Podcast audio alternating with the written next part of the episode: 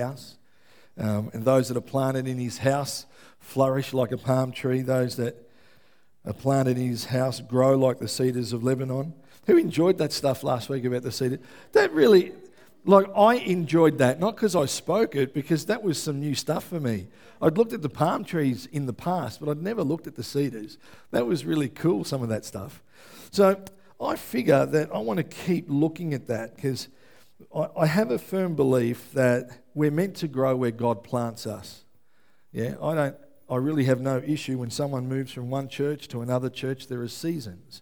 Just in the same way our gardens have seasons. We take seedlings, we take them out of their little their little bucket pots and we put them somewhere else, and eventually we, we plant them and we move them around the yard so that they can grow. And in, and in fact, I think I even shared last week, if you keep something potted for long enough, even when you take it out, it'll never grow right because you've kept it there too long. We're supposed to grow where we're planted. The issue is when you just sort of getting a plant and you're planting it every week somewhere else, it's eventually going to die because it's never had an opportunity to put its roots down.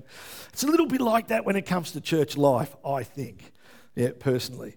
I know there are many out there that would say you can be a Christian and not go to church. Well, there's some truth to that. You can be a Christian and not go to church. But sometimes God plants you in a place where your roots can go down. And then when you send out, like the palm tree and like the cedar, when you send out your horizontal roots and start loving on people, it's actually what keeps you upright and straight. Yeah. So Psalm ninety-two verses twelve to fifteen reads, "The righteous will flourish like a palm tree. They will grow like a cedar of Lebanon, planted in the house of the Lord. They will flourish in the courts of our God. They will still bear fruit in old age." And everybody said amen. Who, who, it was a couple of weeks ago, I think it was you, Aileen, wasn't it? You said that a cedar actually doesn't start to um, flower until its fiftieth year. That's awesome. I reckon. That's brilliant. It is. If we're going to grow like a cedar, we need to know some of those little things. So when you're having a midlife crisis thinking, what have I done for God? I haven't done anything. Then we can think, ah, if I'm going to grow like a cedar, there's still time, you know? Anyway, they will still bear fruit in old age. They will stay fresh and green, proclaiming the Lord is upright. He's my rock and there's no wickedness in him. And so we've been looking at the trees, but the one thing about the trees that I like is they have characteristics. They have attributes. Things that we've been unpacking. But what I want to do today is have a look at some of those attributes, those characteristics, because those trees are evergreens. Those trees are actually, they're marvellous looking trees. We know that the palm tree itself was used, you know, during the entrance, Jesus' entrance, where it actually ushered in the glory of God. They threw palm leaves down. And so if we're going to flourish like a palm tree, is that it, then what it's saying is our lives will usher in the glory of God. Yeah, I love that. I love that God uses us, frail humanity, now sons and daughters, to usher in his glory. You know, he hasn't wiped us out because of all the wrong or mistakes we've done in our past. He doesn't do that. He uses us to usher in his glory. So there's there's a, an anonymous quote that says, "Lord, help me to bloom where I'm planted." And I, I think for us as a as a people, we should have that same prayer. Lord, help me to flourish. Help me to bloom where, where you've planted me. You know, if you're not growing, then ask him, why Why am I stale? Why am I stagnant? Why am I not growing? Why am I not being challenged? Why aren't you cutting me, pruning me, shaping me more into the image of your son Jesus, you know? So we need to bear in mind the reality that if we're not planted, then you're probably not going to bloom. Not well anyway. But if you are planted, then you will, you will bloom and you'll bring forth fruit even in your old age. Here's a question for us all. Why do you think so many Christians fail to flourish in life? You ever asked that? Excuse me while I take a drink from last week's water. Tastes like that. Really should update it occasionally. My son does that. He leaves glasses of water in his room, Nathan. And I often go in to clean it up, but before I carry them out, I'm just, I'll quickly drink. And he's like, "Ew, that's been there since like last week, since Sunday. It's like, it's still water." Oh, no, you're right, Nathan. I shouldn't I should, I shouldn't have touched that. But there are times where even in our own lives, we we ask ourselves, why aren't we flourishing? Why aren't the people in our lives? Why aren't they flourishing? Because the Bible, we've got promise after promise after promise that suggests that we should flourish, that we'll grow like a cedar, yeah? John Bevere writes in his book, Honour's Reward, he says, "When we are planted in the local church, we will flourish in life, both now and at the judgment seat of Christ."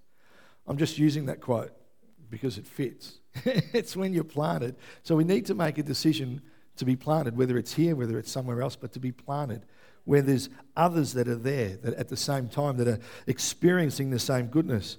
So for me, the truth is when we're planted in God's house, we're God's special people, if you remember the palm tree, because the palm tree is a little bit peculiar. So a few weeks ago I said that. If you didn't listen to any of those messages, I, I apologise in advance. They are online. They're on our website. They're Um, you can get them as a podcast download for free or stream them.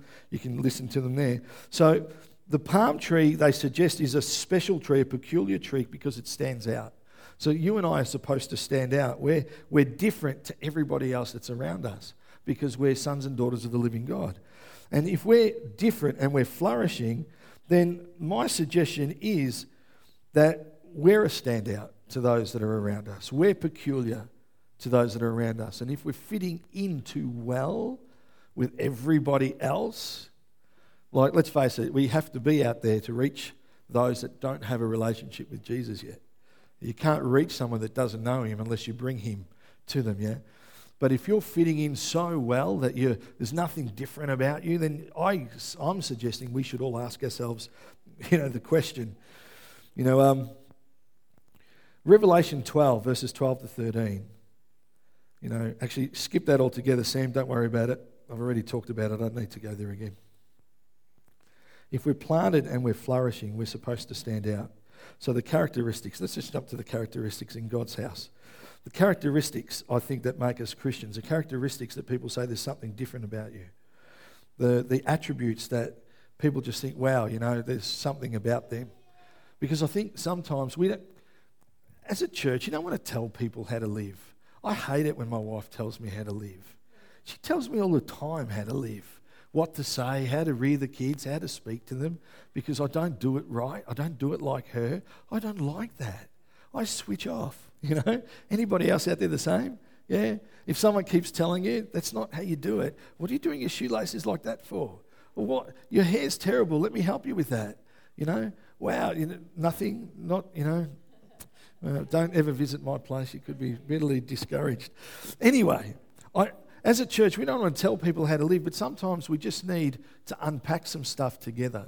You know, Y WAM have got a beautiful discipleship model where they, if they do a Bible study, they come together, they have a passage of Scripture, and they read it, and then somebody else will read it, and then maybe a third, or they might read the Message version, and then all they want, they don't want any theological, I learnt it in Bible college answer. It's what's, what's God saying to you here? Yeah. So I think sometimes as a church, we need to be able to unpack stuff that we that we can say, listen, I was sitting with the Lord and I feel like this is what he was saying, so that we as a body can go away and digest that and say, oh, yeah, okay, some of that sits right. I don't know if I, I, I necessarily agree with that, but everything else is really, we need to be able to do that because we're family. I don't like everything that my mum does, but I love her dearly, yeah? I, I, I, I wouldn't be who I am without her. And it should be the same for us in here while we're learning to love each other. Even in moments and pockets of disagreement, we're growing together in Jesus' name, amen? So anyway, all of that for nothing. Um, if I plant an apple tree, it's going to give me an apple, unless you've grafted it with something, generally speaking, a pear tree, pears, grapevine, grapes, et cetera, et cetera. I don't have to teach the apple tree how to bear an apple, how to... how to create an apple. It already knows. And if you and I are planted in God's house, if we're flourishing and we're growing the way that the Scripture suggests, then I'm suggesting that there are characteristics and his sons and daughters that will actually flow out of us naturally. So First Thessalonians five, verses twelve to eighteen, has a couple of, that I reckon that we should just look at today. And it reads, now we ask you, brothers and sisters, to acknowledge those who work hard among you, who care for you, are over you, in the Lord and who admonish you. Some versions say respect. Hold them in the highest regard in love because of their work. Live in peace with each other. And we urge you, brothers and sisters, warn those who are idle and disruptive. Encourage the disheartened. Help the weak. Be patient with everyone. Make sure that nobody pays back wrong for wrong, but always strive to do what is good for each other and for everybody else, everyone else. Rejoice always. Pray continually. Give thanks in all circumstances, for this is God's will for you in Christ Jesus, amen. Sam, did you put the timer on? Because I don't have a time up there. I don't know how long I've got. That's perfect. I can keep going for an extra thirty minutes now. Thanks, Sam. So anyway, do you know one of Paul's favourite words for describing believers is brothers? And in fact, in the books of the Bible that, that he wrote, Paul uses the word brothers over sixty times. In first and second Thessalonians, he uses it twenty-seven times alone, just there. What's Paul doing? He's reminding us that we're family. Yeah? You've got to get this. Everything about God and and everything he talks about, he, he uses illustrations to remind us that we're actually connected together, that we're family. He's reminding us that we're children of God. He, he, he wants us, he wants the Thessalonians, but he wants us to grow as a family, to grow as children, children that have been planted, yeah? I think often when you read that passage of Scripture, people read over it, and we can all do this, we read over it really quickly and think that's the role of a leader or a pastor, to do all of those things that it mentions. But I actually think because he's talking to brothers, I think everything that he just spoke about is the role of a family, our role. You know, that's God's heart for all of us to work together as a team, as a family. You, you see it even in Joshua verses one and two where he said, where it's written, Moses, my servant, is dead. Now then, you and all these people get ready to cross the Jordan River into the land that I'm about to give them to the Israelites. So even in the Old Testament, God speaks to Joshua as a leader, and he, and he basically says, because some versions say, get my children ready, get my people ready. He's reminding us as we read, that was a family. Go and get the kids ready. For those parents that are here today, who got their kids ready this morning, yeah? Before, like I had to wake up Nathan. Nathan's nine. We need to go, buddy. Well, yeah, yeah, where? Church. Yeah, yeah, I am, I am. No, no, you're not moving yet. Like we all have to do it, yeah? We we have to get our kids ready. And constantly God, Old and New Testament, has these examples where he speaks to the leaders about the family, about their children, yeah? Because he wants us to grab hold of that. And I, I so, my my pet hate is that in so many churches across the world, people have forgotten that we're family. And you see them splitting and there's disagreements over stuff that doesn't matter. If it's not going to build your relationship in Jesus, don't worry about it. Yeah? Like there's the crux. Jesus came, he died, he rose again. Mary was a virgin. Let, let's keep the black and white, black and white. And in the areas of grey, let's come to a place where we can say, you know what, I can disagree with you with that and that's okay. Yeah? In Thessalonians, Paul starts, for a family to function and function well, it's teamwork. It works better as a family, better when they share their responsibilities. Yeah? Isn't that, you would like that at home, Baz, if Ben actually decided, I think I'm just going to mow the five acres. Wouldn't that be awesome? That's how a family should work. We need to get Ben and slap him until he understands. He was supposed to be here this week. He's going to be here next week. So by that stage, everyone would have forgotten what I just said. twenty-eight. He's twenty-eight. All right. But a family works better, you know, when we're doing stuff together. We share the responsibilities of things, yeah? Could be anything from taking out the garbage to doing the cooking. It works better when we're sharing responsibilities. You know, when we're planted, we don't have to be told to grow Jesus fruit. It should just happen. You know, if we're truly planted and flourishing, it'll naturally grow. And so Paul here is showing us what a family of believers looks like. And the first thing he addresses is leadership. You know, this is not because I'm the pastor. I'm going to pass over this section really quick. But in First Thessalonians five, verse twelve, now we ask you, brothers and sisters, to acknowledge those who work hard among you, who care for you in the Lord, and who admonish you. Hold them in the highest regard in love. As a family, don't we naturally, generally speaking, because I know some of you have had different, you know, um, upbringings, but don't we, generally speaking, love our mums and dads? Yeah, don't we, generally speaking, love our grandparents? Those that are over us? Yeah, that watch over us, that rear us, that grow us. It happens naturally. I don't have to tell my kids, except for that three years of adolescence, yeah, to respect me. They just know. You know, like now once they hit fourteen or fifteen, they begin to forget. When you're throwing them out at eighteen, they remember all of a sudden. Yeah, but the point being that the family, the church family, should be the same. Whether it, it doesn't matter the size of the church, it doesn't matter who it is, whether it's someone that's serving coffee or someone that's running a Bible study, but love them and respect them, acknowledge them. You know, the King James actually, in, when it talks about acknowledge, it also uses the word respect, but it's the Greek word oida. Oida actually means have information about or to know, but the sense in this passage is to recognise merit, respect and honour. John MacArthur actually says that it means to know your pastors and leaders well enough to have an intimate appreciation for them and to respect them because of their value. Not their value to you, but their value in Christ. Yeah? Is that fair?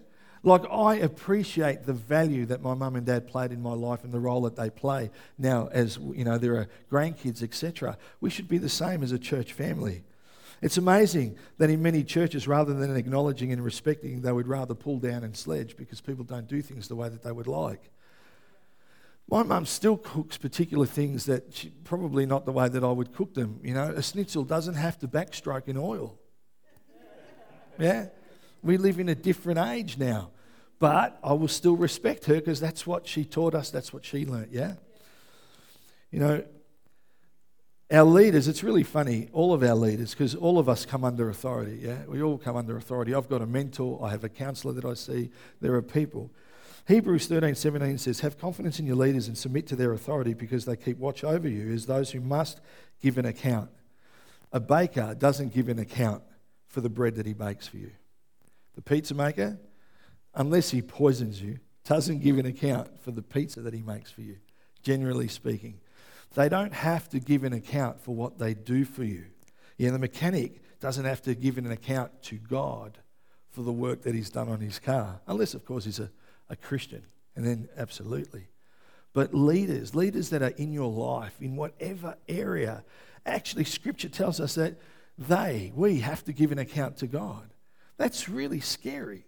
So I think as a family, we should all respect those that are leading us in some fashion. Amen?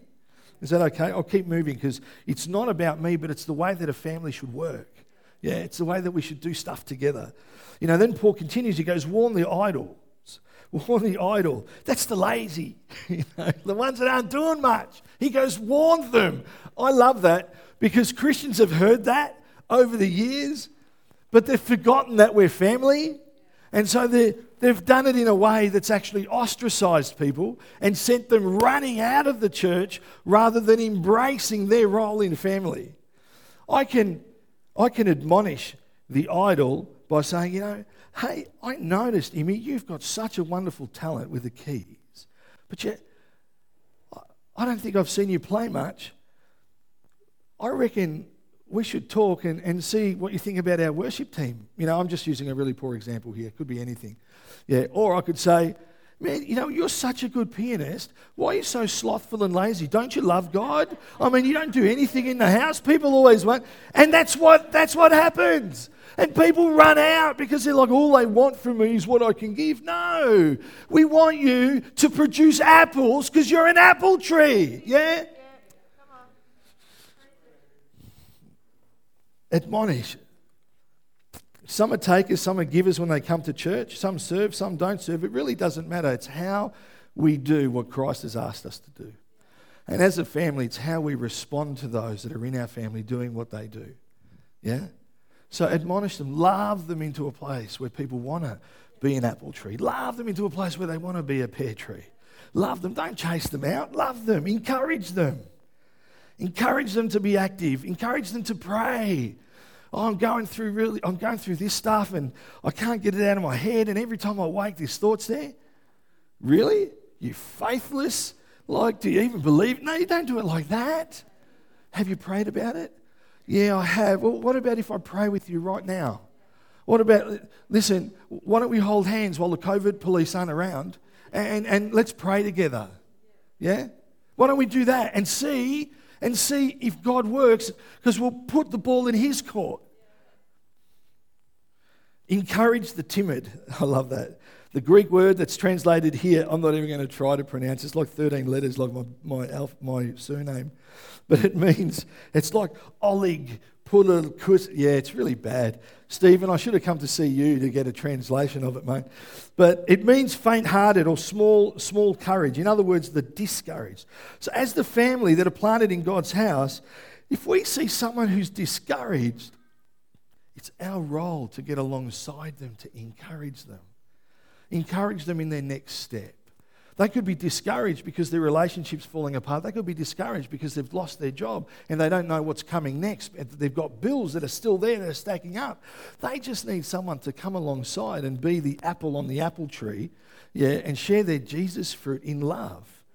That's what we're supposed to do. But we don't want to be like the example. You know, we, we know that it was the The, the Samaritan then stopped, but we don't want to be the person that says, oh, you know, Jen, you need some help. Wow. Well, look, you know, I hope that works out for you. Yeah. We don't want to be that person, do we? We want to be, so what's going on? Tell me a little bit more. Wow. You know what? I, I actually think Terry actually knows someone that could, Terry, come over here for a minute. Let's see if we can work on this together as a family. It doesn't always work out that way, but if our hearts are in the right place, yeah, then we can encourage the discouraged because we're actually sharing the burden, yeah? We're carrying it with them. We're supposed to shoulder it together. We're not supposed to let people... We're, we're not birds in a big loft that just throw the kids out of the nest and hope that they fly. Splat! Oh, I must have been a day early. You know, we don't want to do that. If it was quail, at least my mum would cook it in polenta with the red sauce. Anyway... So we want to encourage those that are discouraged. Here, a dad joke warning. Um, who likes peanut butter? Yeah? It needs to have butter on the bread first though, doesn't it? Did someone say no? Out. The dad joke is this. In a church family, it's like this. We, our encouragement is like peanut butter in the sandwich. The more we spread it, the better things stick together. Yeah? Especially when there's butter first. I've shared this in church before. When I worked at, at M P A R T, the mission organisation, when I first started there, they had a whole stack of volunteers, but the, the workplace itself was a, a little bit dysfunctional. It was super quiet. People weren't in relationship with each other. And I came on board as the, the operations manager, but my first task there was to build a sense of family and unity. And so we started what we called M P A R T Angels. And during the course of the week, everyone got these special little notepads. And what we said to everyone, at least find one person that you can put something encouraging on that M P A R T Angel page and just put it on their desk when they're not around so they don't know it's you. And then at the end of the week, we would come back and get people to read that. It was actually, it it was phenomenal, some of the encouragement. People would be in tears. What's sad is that all of us got lazy after a couple, two, three months, and less people were doing it, and eventually nobody wanted to do it, and then it just ended. But could you imagine, even here in this house, if every week you just found one person to encourage, and you actually sent them an encouragement? We've got phones, you can do it via text, you know. You could actually tell them face to face. Imagine if every week you got a different encouragement from someone else. Just someone that says, hey, I just love you. Saw you in church, loved the outfit that you had on. I was sitting next to you and I heard you sing. I was so glad that you were next to me because my partner, I was almost dying at their screeching voice, but you brought me into the heavenlies. You know, whatever it is. It's true. That's why you're glad that I sit at the front facing the team. You don't want me facing you when I sing. I hear the notes I miss. Like, I hear them. So I'd hate to think what anybody else hears. But encourage one another. That's what we're supposed to do. And and it's all of us, not just the leaders. It's part of God's f- family that, that are planted in his house.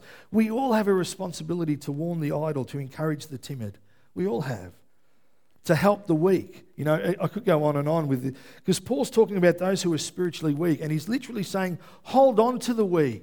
Don't let them fail. Don't let them fail. And there's a way to do that. You know, I have been so in your face when I was a young Christian with those that were spiritually... When we talk about spiritually weak, who understands that our Christian walk is a journey? Yeah? You don't come to the Lord, put up your hand, say a prayer, and all of a sudden you've got your stuff together. That doesn't work. Like, I love the line that it draws in the sand to say this person's making a commitment for Jesus. But it doesn't mean that all, all of your faults and failures or worries or concerns or aches and pains are going to disappear overnight.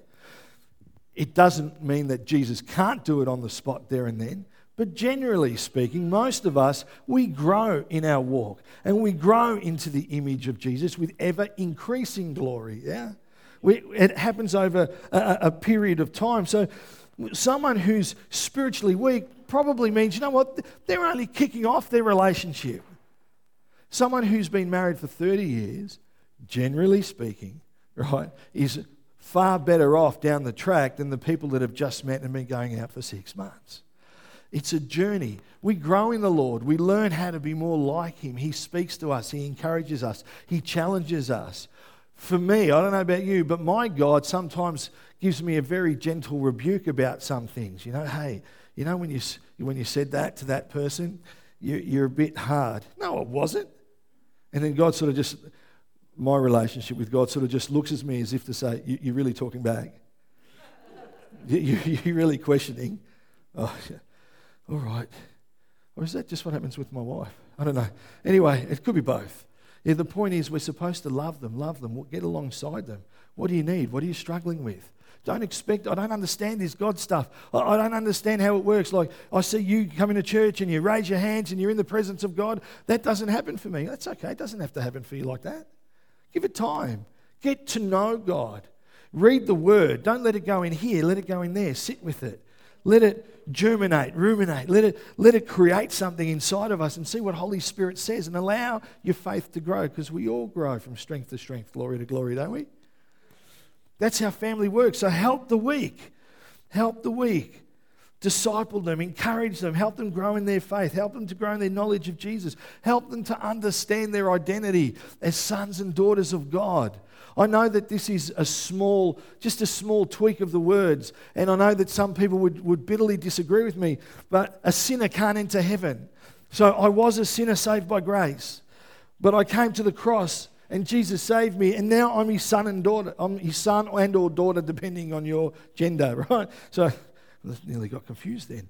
I am male. So go on. Anyway, so now I'm a son of God, yeah? Now, can I still make mistakes? Yes. Does that make me a sinner? No. What it means is I'm a son of God, like my kids who can make mistakes. They're still my son, still my daughter. For me, don't ever call yourself a sinner again. Do you have the propensity to sin? Yes, you've got a propensity to make mistakes. We live in a fallen flesh. But I'm a son of God. That's how he looks at me. Because on the other side of the cross, I was a sinner, but not now. Not now. Now I'm a son. This is how we walk together. Help people understand their identity. Because when people understand who they are, they respond to God differently. God's not an ogre in the sky that's trying to slap sin out of your life. God's a loving Father in the sky, if you will, that wants to embrace you back into family. And he loves you so much that he's going to deal with the issue of sin. That's how he works, yeah? Man, if I only dealt with sin, my kids wouldn't want a relationship with me if I only dealt with their actions. It doesn't work that way. Be patient with everyone, Paul goes on. If there's one thing we can all use is a little bit of patience, I imagine. And in a church family with all kinds of different people and with people that are from different places and different walks of life and coming from different denominations and have walked with Jesus longer and shorter and all that sort of stuff, we need patience. Proverbs fifteen eighteen says, a hot-tempered person stirs up conflict, but the one who is patient calms a quarrel. That's family. So the last time you were in a disagreement, did you calm the quarrel? Or were you stoking the, you know, and poking the bear? You know, what were you doing? This is speak, this speaks to me too. Proverbs sixteen thirty-two, better a patient person than a warrior, one with self-control than one who takes the city. This is a quality we all need in family. Just because the pear tree is bigger than the apple tree doesn't mean the apple tree is going to turn around and one of its branches is going to start slapping the pear tree, because we've learnt that, you know, trees are shy, and so if another tree touches another tree, it actually pulls away and stops growing in that area. It's not what we do so that you can grow and be bigger and better. Like some of you may have got lost in that, but what we're supposed to do is be patient with everyone, because if we're planted in God's house, this is how we're going to live together naturally. Our lives will usher in the glory of the King.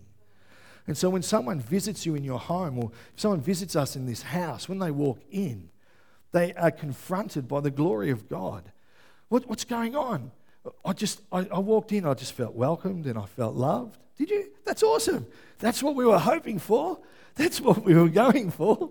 You know, you don't want to hear people say, oh, I came in and I felt lost and, you know, no one really said hello and I felt uncomfortable. Did you really? Wow, we've been trying to perfect that for years, you know.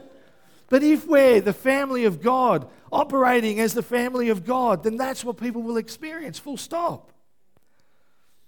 Don't be vengeful, be kind. It says in verse fifteen of First Thessalonians, make sure that nobody pays back wrong for wrong, but always strive to do good, what is good for each other and for everybody else.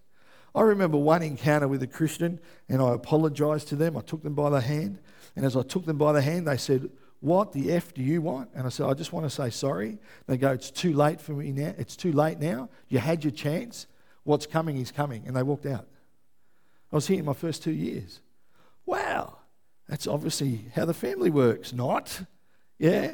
That, you know how discouraging that was? That was really discouraging. I didn't know whether to cry or to preach a message or run outside and King hit him from behind. Like, seriously, because we, we all have those decisions to make if we're real. Yeah? It doesn't go away. Anger doesn't go away. Perfect love casts out fear. The perfect example. Doesn't say it eradicates fear. It says it casts it out. So think of your life on a ship. You're living in perfect love with God. Fear comes along. God picks him up, throws fear overboard. But as the ship's moving, fear's swimming next to it. There's stuff in our life that will never go away. It will always be there, but it doesn't have to dictate your life. Yeah? Don't repay anyone evil for evil. Be careful to do what is right in the eyes of everyone. That's for all of us, not just pastors. How can we love each other better even when we disagree? Now, remember I made the comment earlier about those that didn't make a noise? You know, now I'm coming for you in love. You know, be joyful always. Apparently the scripture says that. It says be joyful always. Now, the reality is that can be tough. You've got a terminal diagnosis.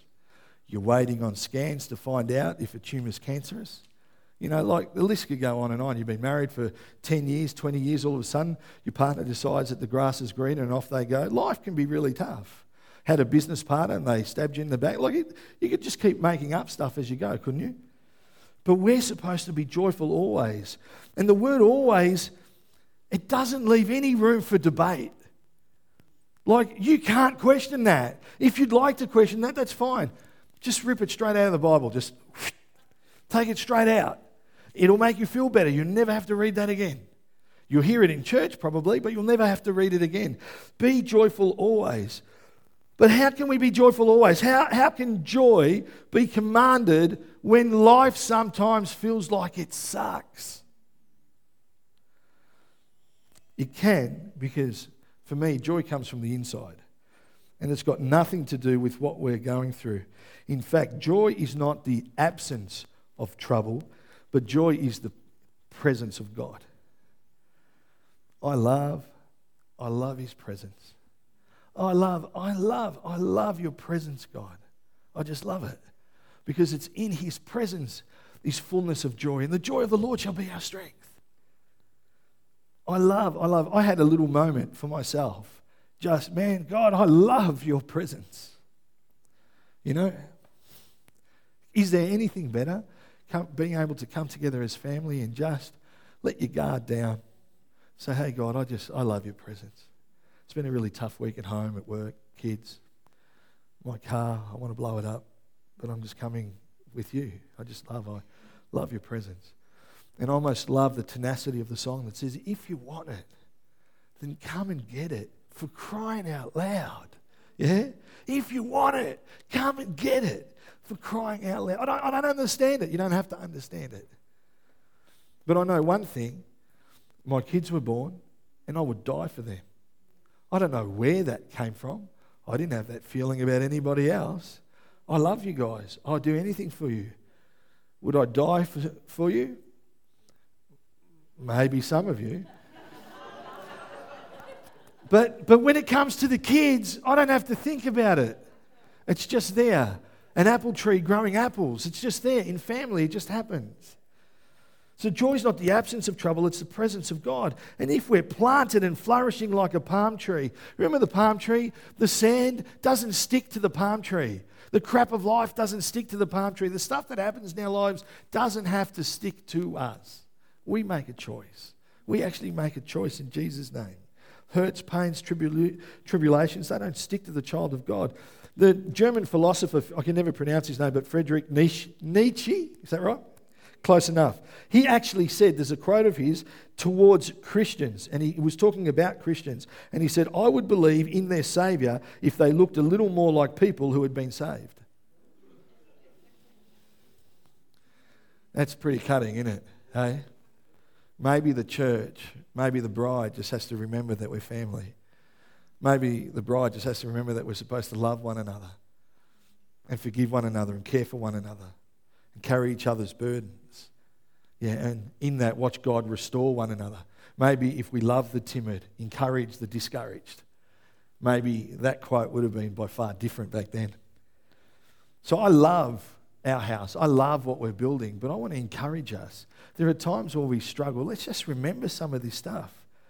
Paul goes on and says, pray continually, pray persistently, regularly, you know, get ready to pray. It doesn't mean, rep- you know, repetitive mumbling prayers. There's nothing worse than going to someone's house and they're saying grace, and by the time they're finished, the food's cold. Like, if, oh, Heavenly Father, we thank you for the food. Oh, just let me eat. God knows your heart. Just pray. Pray it. If I spoke to my wife like that, oh my goodness. If I spoke to my kids like that, by the time I opened my eyes, because I, I, you don't have to pray with your eyes closed. I just like that. By the time I, if I prayed like that or spoke like that with my kids with my eyes closed, by the time I opened, they wouldn't be there. They'd be gone. You know? Oh, Father, thank you for Samuel. He'd already be sneaking away, yeah? Let's pray continually. Let's be a people that does that. When something comes up, something that we're worrying about, we've got a question or concern, let's pray about it. Let's be a family that's not concerned about ringing Joe Blogg. So I've got an issue, I ring Nick. Nick, I'm going through this. Can you pray? Can you just pray with me now and then keep it and uphold it in prayer? I don't have to be worried that Nick's going to go and run off and tell the world about it. We're family. That's what family does. You know, my mum rings up, says, I've got to go to the hospital um, because my sister-in-law's there. What's happening with my sister-in-law? She tells me, I don't get off the phone and put it on social media. I was like, okay, I'll do something. How can I help? Yeah, it's how my family does. It just happens naturally. You bring a new baby home, you know, the, the missus has a child. I don't have to teach my kids how to love that child. They don't come along and start kicking it in the head. They want to pick it up and you're almost fighting to get it back. Yeah, they just know that you've got to love the new baby that came home. So when people walk into the house of God, it doesn't matter if they're richer, poorer, what they're wearing, what they're not, if they smell it. You just love on them because it's a new child in the house, yeah? That's how a family works. I'll finish with this because I've gone over time because of Samuel. It's his fault because he didn't give me the timer. Give thanks in all in all situations, in all circumstances. You know, saying thank you and showing gratitude is an awesome thing. In your family, do you ever feel that, that maybe your spouse or kids or parents have taken for granted the things that you do? Like sometimes, sometimes you, we can feel like that. Mel and I have conversations like that, you know. When she's cooked twenty-seven meals and I've cooked two, I feel like she's taken me for granted. No, no, so, no, I mean the other way around. But the point is that we can talk about it because it's, that would be right for her to feel that way, and then we should be able to talk about it. In a family, we shouldn't let things always get done by the same people. We want to, don't want to take each other for granted. We should be able to come alongside each other and help each other, regardless of what the need, the what, the concern is, yeah? You know, if we're to be honest, sometimes just a simple thank you can go such a long way to create a great atmosphere in, the, in any home, any house. We need to thank God more. We need to thank each other more. You know, we started our kids' church today for the first time this year. Um, I've got no idea how they're going because Mel looks after that and Jemima looks after all that. But you know what? Whether I've got kids in there or not, thanks, Jam. Thanks for all of that. Well, thanks for sacrificing your time. Thanks for blessing the kids. Thanks, Mel. I saw you doing that stuff during the week. That was taking you hours. Kids looked so happy when they came out. Thanks for that. Rather than just expecting it to be there because we're at church and they should have something for the children. Well, you know, we should have something so we can entertain the presence of God, and if that goes well enough, let's put something on for the kids. Yeah, let's keep God number one, personally. Let's just be a thankful people. Why don't we stand?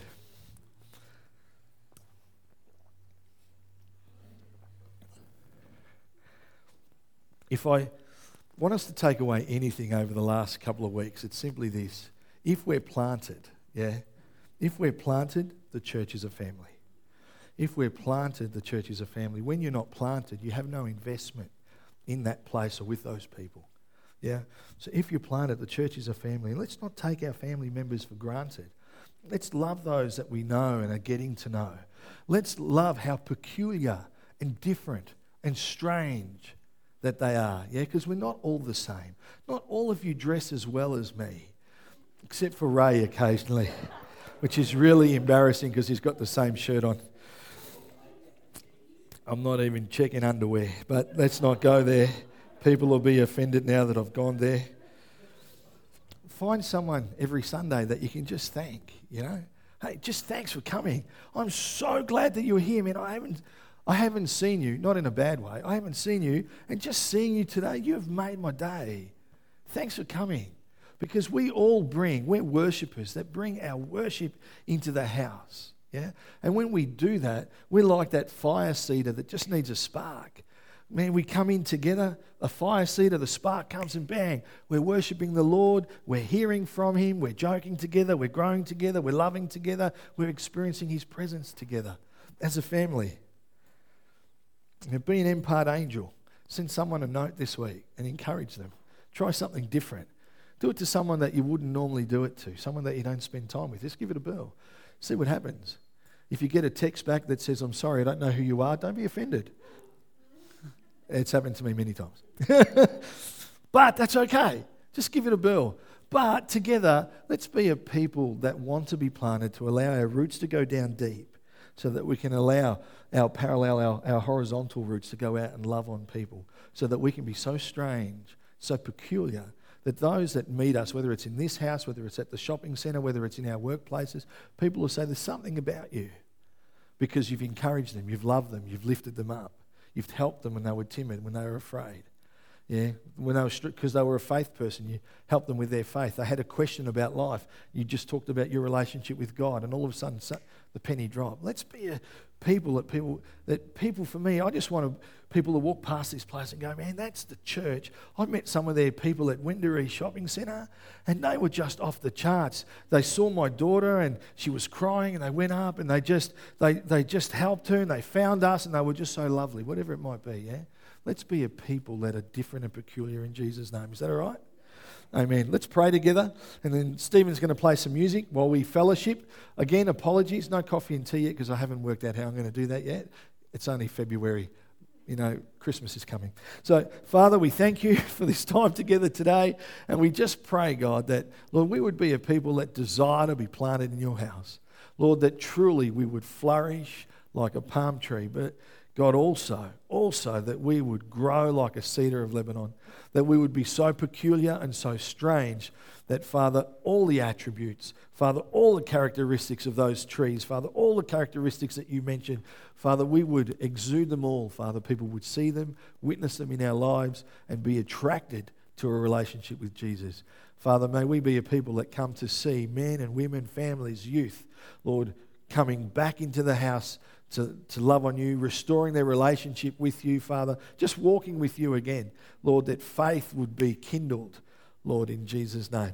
So we thank you for today and we give you all the glory. And everyone said, Amen. Amen. Have a magnificent Sunday in Jesus' name.